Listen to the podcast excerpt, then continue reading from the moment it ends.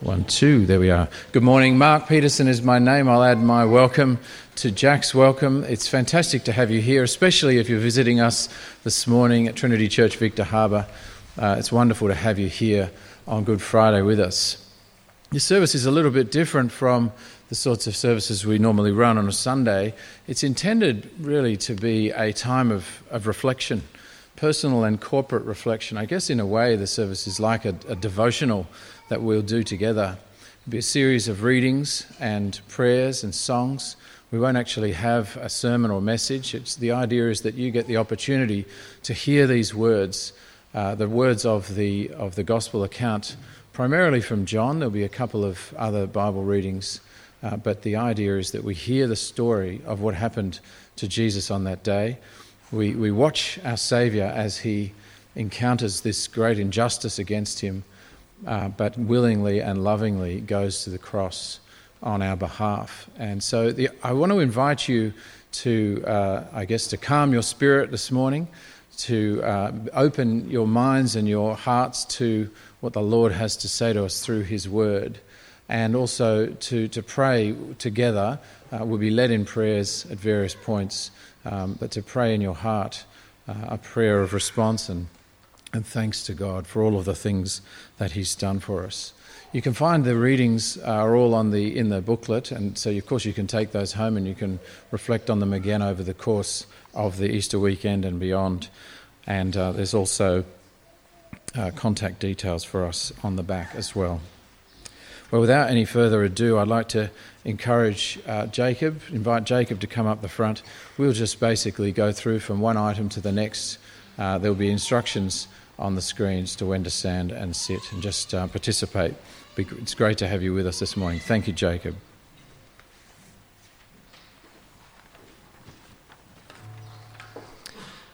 Zechariah chapter 12, verse 10 to chapter 13. And I will pour out on the house of David and the inhabitants of Jerusalem a spirit of grace and supplication. They will look on me, the one they have pierced, and they will mourn for him as one mourns for an only child, and grieve bitterly for him as one grieves for a firstborn son. On that day, the weeping in Jerusalem will be as great as the weeping of Hadad-Rimon in the plain of Megiddo.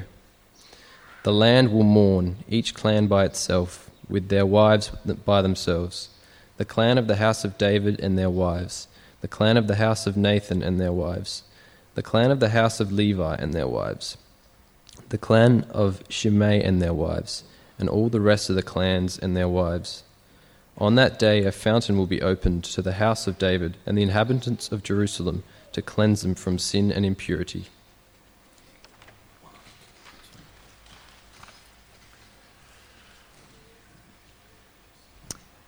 John chapter 18, starting at verse 1. When he had finished praying, Jesus left with his disciples and crossed the Kidron Valley. On the other side there was a garden, and he and his disciples went into it. Now Judas, who betrayed him, knew the place, because Jesus had often met there with his disciples. So Judas came to the garden, guiding a detachment of soldiers and some officials from the chief priests and the Pharisees. They were carrying torches, lanterns, and weapons. Jesus, knowing all that was going to happen to him, went out and asked them, "Who is it you want?" "Jesus of Nazareth," they replied. "I am he," Jesus said. And Judas the traitor was standing there with them. When Jesus said, "I am he," they drew back and fell to the ground. Again he asked them, "Who is it you want?" "Jesus of Nazareth," they said. Jesus answered, "I told you that I am he. If you are looking for me, then let these men go." This happened so that the words he had spoken would be fulfilled. "I have not lost one of those you gave me." Then Simon Peter, who had a sword, drew it and struck the high priest's servant, cutting off his right ear. The servant's name was Malchus. Jesus commanded Peter, "Put your sword away. Shall I not drink the cup the Father has given me?" Then the detachment of soldiers with its commander and the Jewish officials arrested Jesus. They bound him and brought him first to Annas, who was the father-in-law of Caiaphas, the high priest that year. Caiaphas was the one who had advised the Jewish leaders that it would be good if one man died for the people. Simon Peter and another disciple were following Jesus. Because this disciple was known to the high priest, he went with Jesus into the high priest's courtyard, but Peter had to wait outside at the door. The other disciple, who was known to the high priest, came back, spoke to the servant girl on duty there, and brought Peter in. "You aren't one of that man's disciples too, are you?" she asked Peter. He replied, "I am not." It was cold, and the servants and officials stood around the fire they had made to keep warm. Peter also was standing with them, warming himself. Meanwhile, the high priest questioned Jesus about his disciples and his teaching. "I have spoken openly to the world," Jesus replied. "I always taught in synagogues or at the temple, where all the Jews come together. I said nothing in secret. Why question me? Ask those who heard me. Surely they know what I said." When Jesus said this, one of the officials nearby slapped him in the face. "Is this the way you answer the high priest?" he demanded. "If I said something wrong," Jesus replied, "testify as to what is wrong. But if I spoke the truth, why did you strike me?" Then Annas sent him bound to Caiaphas, the high priest. Meanwhile, Simon Peter was still standing there warming himself. So they asked him, "You aren't one of his disciples too, are you?" He denied it, saying, "I am not." One of the high priest's servants, a relative of the man whose ear Peter had cut off, challenged him. "Didn't I see you with him in the garden?" Again, Peter denied it, and at that moment, a rooster began to crow.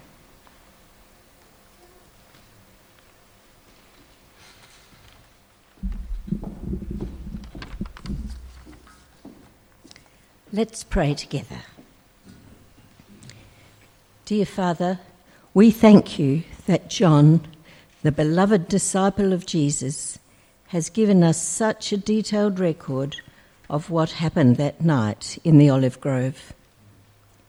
Thank you that we know Jesus had spent much time in prayer with you in preparation for the ordeal ahead. He had determined that he would drink the cup the Father had given him. We can see that Jesus was strengthened by you to handle his arrest his way. His authority is evident when he identified himself, "I am he." The soldiers drew back and fell to the ground. His disciples were not arrested with Jesus, but released, as it was the Father's will they not be lost. But Lord, we see how the chief priests, officials and Pharisees hated Jesus without reason. Today many still hate you, Jesus, without reason, delighting to mock you, put you down, swearing in your name, blaspheming. Yet what we see is you in your strong love surrendering to the wickedness, the evil powers and sin of this fallen world. Please forgive us for our rebellion toward you, for our failing to be faithful to you. We are tempted to take the easy way when tempted, as Peter did. If we are honest, we can see our weaknesses. We need you every hour, most gracious Lord. You are our Saviour. But you had first to go to the cross to endure the judgment we should face. Thank you for suffering so much for us.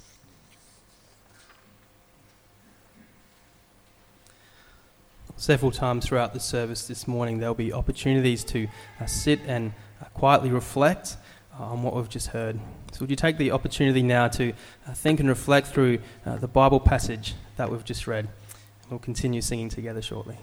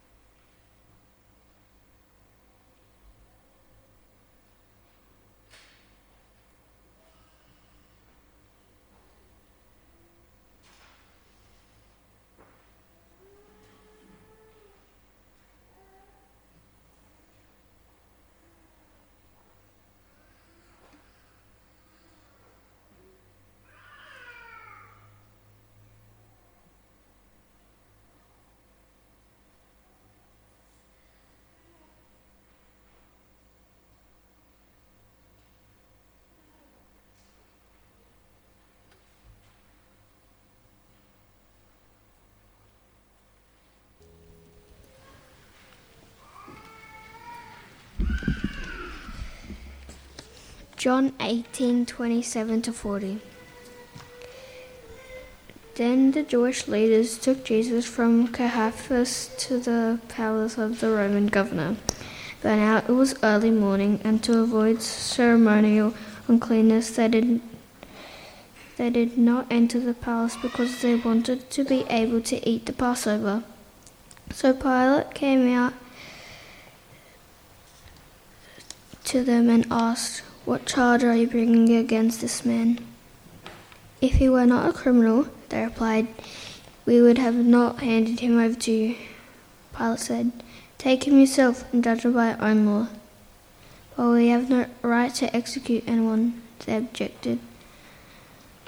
This took place to fulfill what Jesus had said about the kind of death he was going to die. Pilate then went back inside to the palace, summoned Jesus, and asked, "Are you the king of the Jews?"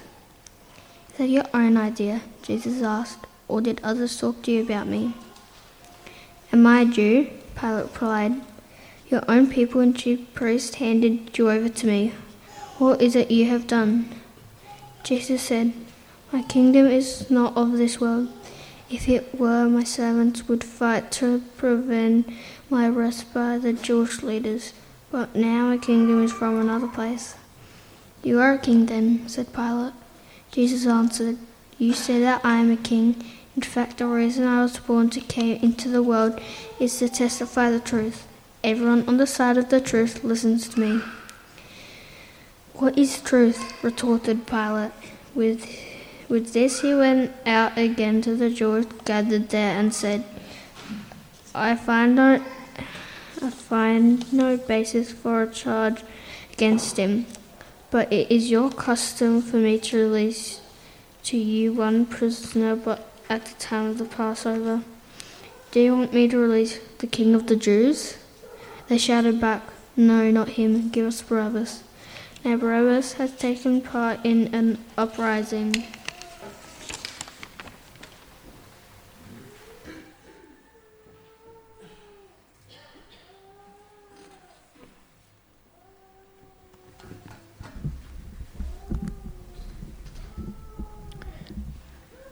Shall we pray?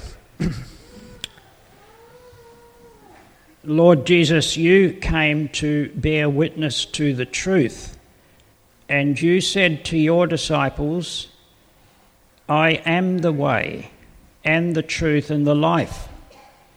No one comes to the Father but by me."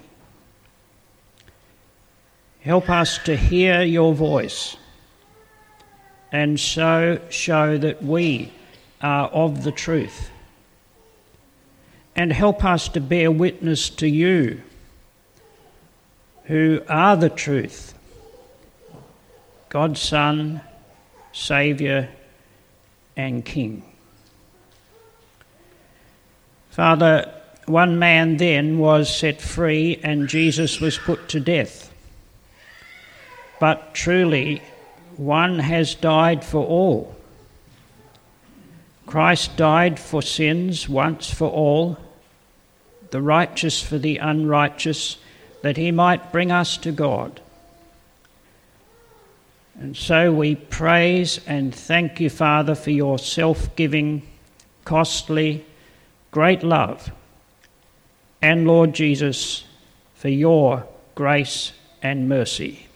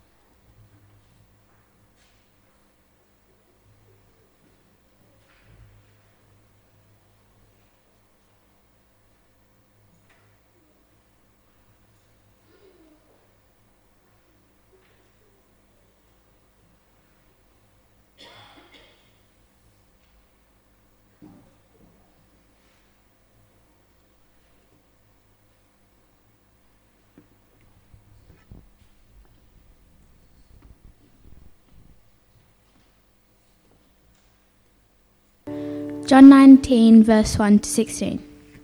Then Pilate took Jesus and had him flogged.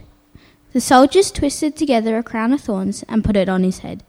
They clothed him in a purple robe and then went up to him again and again, saying, "Hail, King of the Jews!" And they slapped him in the face. Once more, Pilate came out and said to the Jews gathered there, "Look, I am bringing him out to you to let you know that I find no basis for charge against him." When Jesus came out wearing the crown of thorns and the purple robe, Pilate said to them, "Here is the man." As soon as the chief priests and their officials saw him, they shouted, "Crucify, crucify." But Pilate answered, "You take him and crucify him. As for me, I find no basis for charge against him." The Jewish leaders insisted, "We have a law, and according to that law he must die, because he claimed to be the Son of God." When Pilate heard this, he was even more afraid. And he went back inside the palace. "Where did he come from?" he asked Jesus. But Jesus gave him no answer. Do you refuse to speak to me?" Pilate said. "Don't you realize I have power to either free you or to crucify you?" Jesus answered, "You would not have power over me if you were not given to you from above. Therefore, the one who handed me over to you is guilty of a greater sin." From then on, Pilate tried to set Jesus free, but the Jewish leaders kept shouting, "If you let this man go, you are no friend of Caesar. Anyone who claims to be king opposes Caesar." When Pilate heard this, he brought Jesus out and sat down in the judge's seat at a place known as the Stone Pavement, which in Aramaic is Gabbatha. It was the day of preparation of the Passover. It was about noon. "Here is your king," Pilate said to the Jews. But they shouted, "Take him away, crucify him."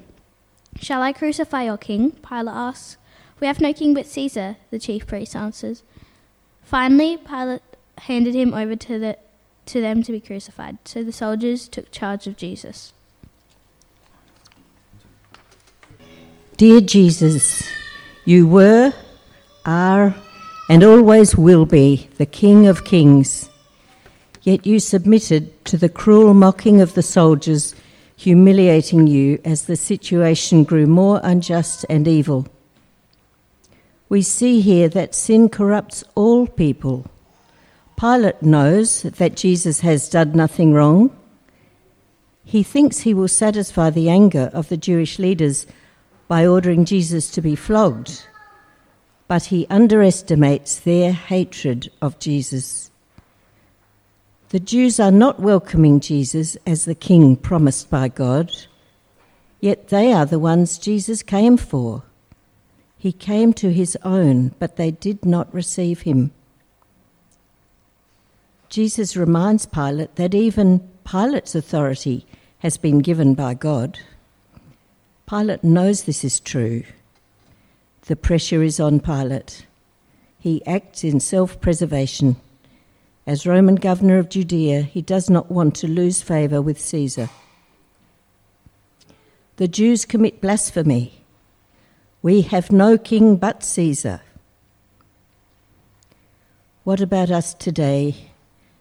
Who is our king? Jesus is the king God has given for the whole world. Thank you, our Father, that in the cross you have made peace between you and us. Jesus, you have endured the Father's wrath, though you were without sin. You, Jesus, were pierced for our transgressions, crushed for our iniquities. The punishment that brought us peace was on you, and by your wounds we are healed. Thank you, our Father, for your mercy, love, and grace towards us.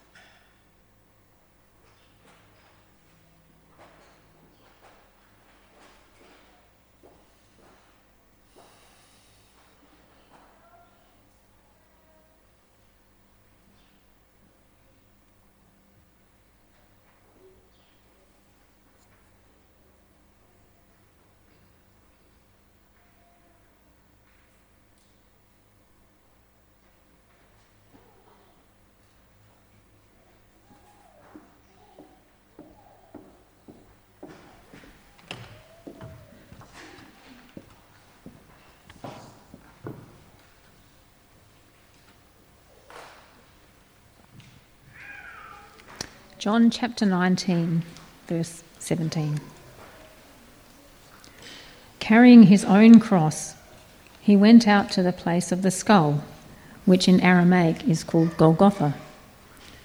There they crucified him, and with him two others, one on each side and Jesus in the middle. Pilate had a notice prepared and fastened to the cross. It read, Jesus of Nazareth, the King of the Jews. Many of the Jews read this sign, for the place where Jesus was crucified was near the city, and the sign was written in Aramaic, Latin, and Greek. The chief priests of the Jews protested to Pilate, "Do not write the King of the Jews, but that this man claimed to be the King of the Jews." Pilate answered, "What I have written, I have written." When the soldiers crucified Jesus, they took his clothes, dividing them into 4 shares, one for each of them, with the undergarment remaining. This garment was seamless, woven in one piece from top to bottom. "Let's not tear it," they said to one another. "Let's decide by lot who will get it." This happened that the scripture might be fulfilled that said, "They divided my clothes among them and cast lots for my garment." So this is what the soldiers did. Near the cross of Jesus stood his mother, his mother's sister, Mary, the wife of Clopas, and Mary Magdalene. When Jesus saw his mother there and the disciple whom he loved standing nearby, he said to her, "Woman, here is your son." And to the disciple, "Here is your mother." From that time on, this disciple took her into his home. Later, knowing that everything had now been finished, and so that Scripture would be fulfilled, Jesus said, "I am thirsty." A jar of wine vinegar was there, so they soaked a sponge in it, put the sponge on a stalk of the hyssop plant, and lifted it to Jesus' lips. When he had received the drink, Jesus said, "It is finished." With that, he bowed his head and gave up his spirit.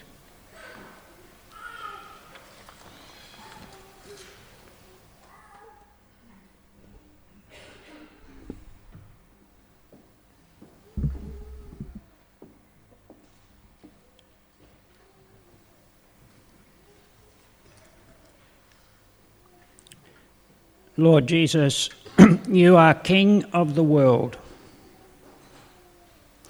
Having gone to the very bottom, bearing our sin and judgment, you are now at the very top. We worship you, and we confess you are Lord, to the glory of God the Father. Lord Jesus, your suffering and sacrificial death for us was foretold in some detail by the prophets. We can see how this has been fulfilled, and it gives us confidence in your word. Lord, you thought of others, even when you were suffering deeply, committing your mother into the future care of your disciple John. Thank you for your example, and help us to follow it in the circumstances of our families. Lord Jesus, you came to bring springs of living water to others at the cost of your own thirst. You went through hell so that we could go at last to heaven, saved by your precious blood. For your grace and mercy, we praise you today. Lord Jesus, at 3:00 that afternoon you cried, "It is finished." You have done everything God wanted you to do, finishing the work your Father gave you to do, the work of atonement, the work of redeeming people, the work of breaking Satan's power over people. It is done, completed, finished. No one took your life from you, but you laid it down of your own accord. At 3:00, all around Jerusalem that day, when hundreds of lambs were killed, you gave up your spirit as the Lamb of God who takes away the sin of the world. And so with all the company of heaven, we say, "Worthy is the Lamb who was slain to receive power and wealth and wisdom and might and honour and glory and blessing." Merciful God, who gave your Son to suffer the shame of the cross, save us from hardness of heart, that, seeing him who died for us, we may repent, confess our sin, and receive your overflowing love in Jesus Christ our Lord. O merciful God, you have made all people, and you hate nothing that you have made, nor desire the death of sinners, but rather that they should turn and live. Have mercy on all who have not known you, or who deny the faith of Christ crucified. Take from them all ignorance, hardness of heart, and contempt of your word, and so fetch them home. Blessed Lord, to your fold, that we may be one flock under one shepherd, Jesus Christ our Lord, who lives and reigns with you and the Holy Spirit, one God, world without end. Amen.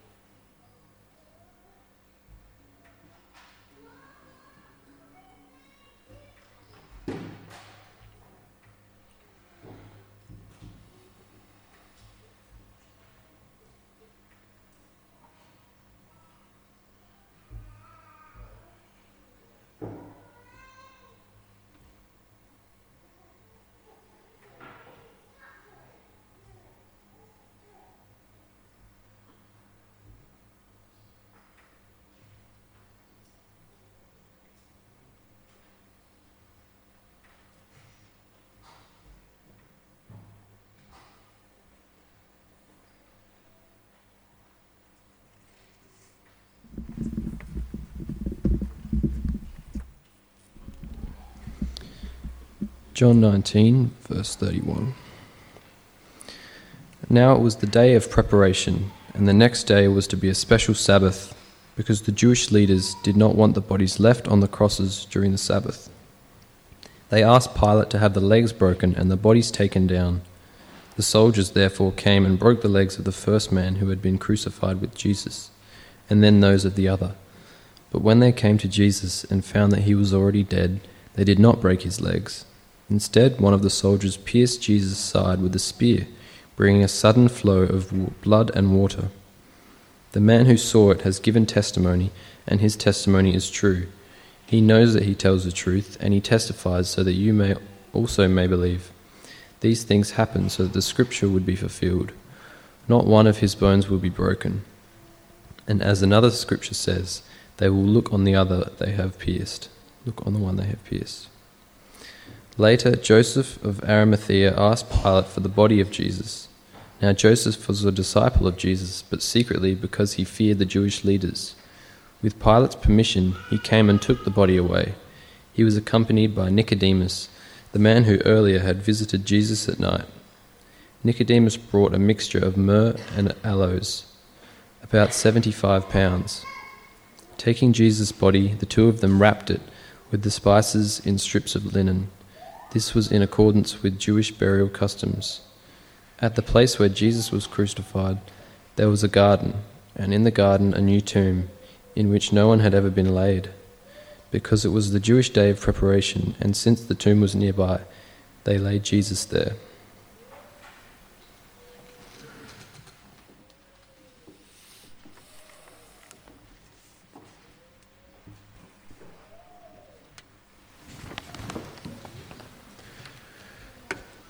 Please take a seat.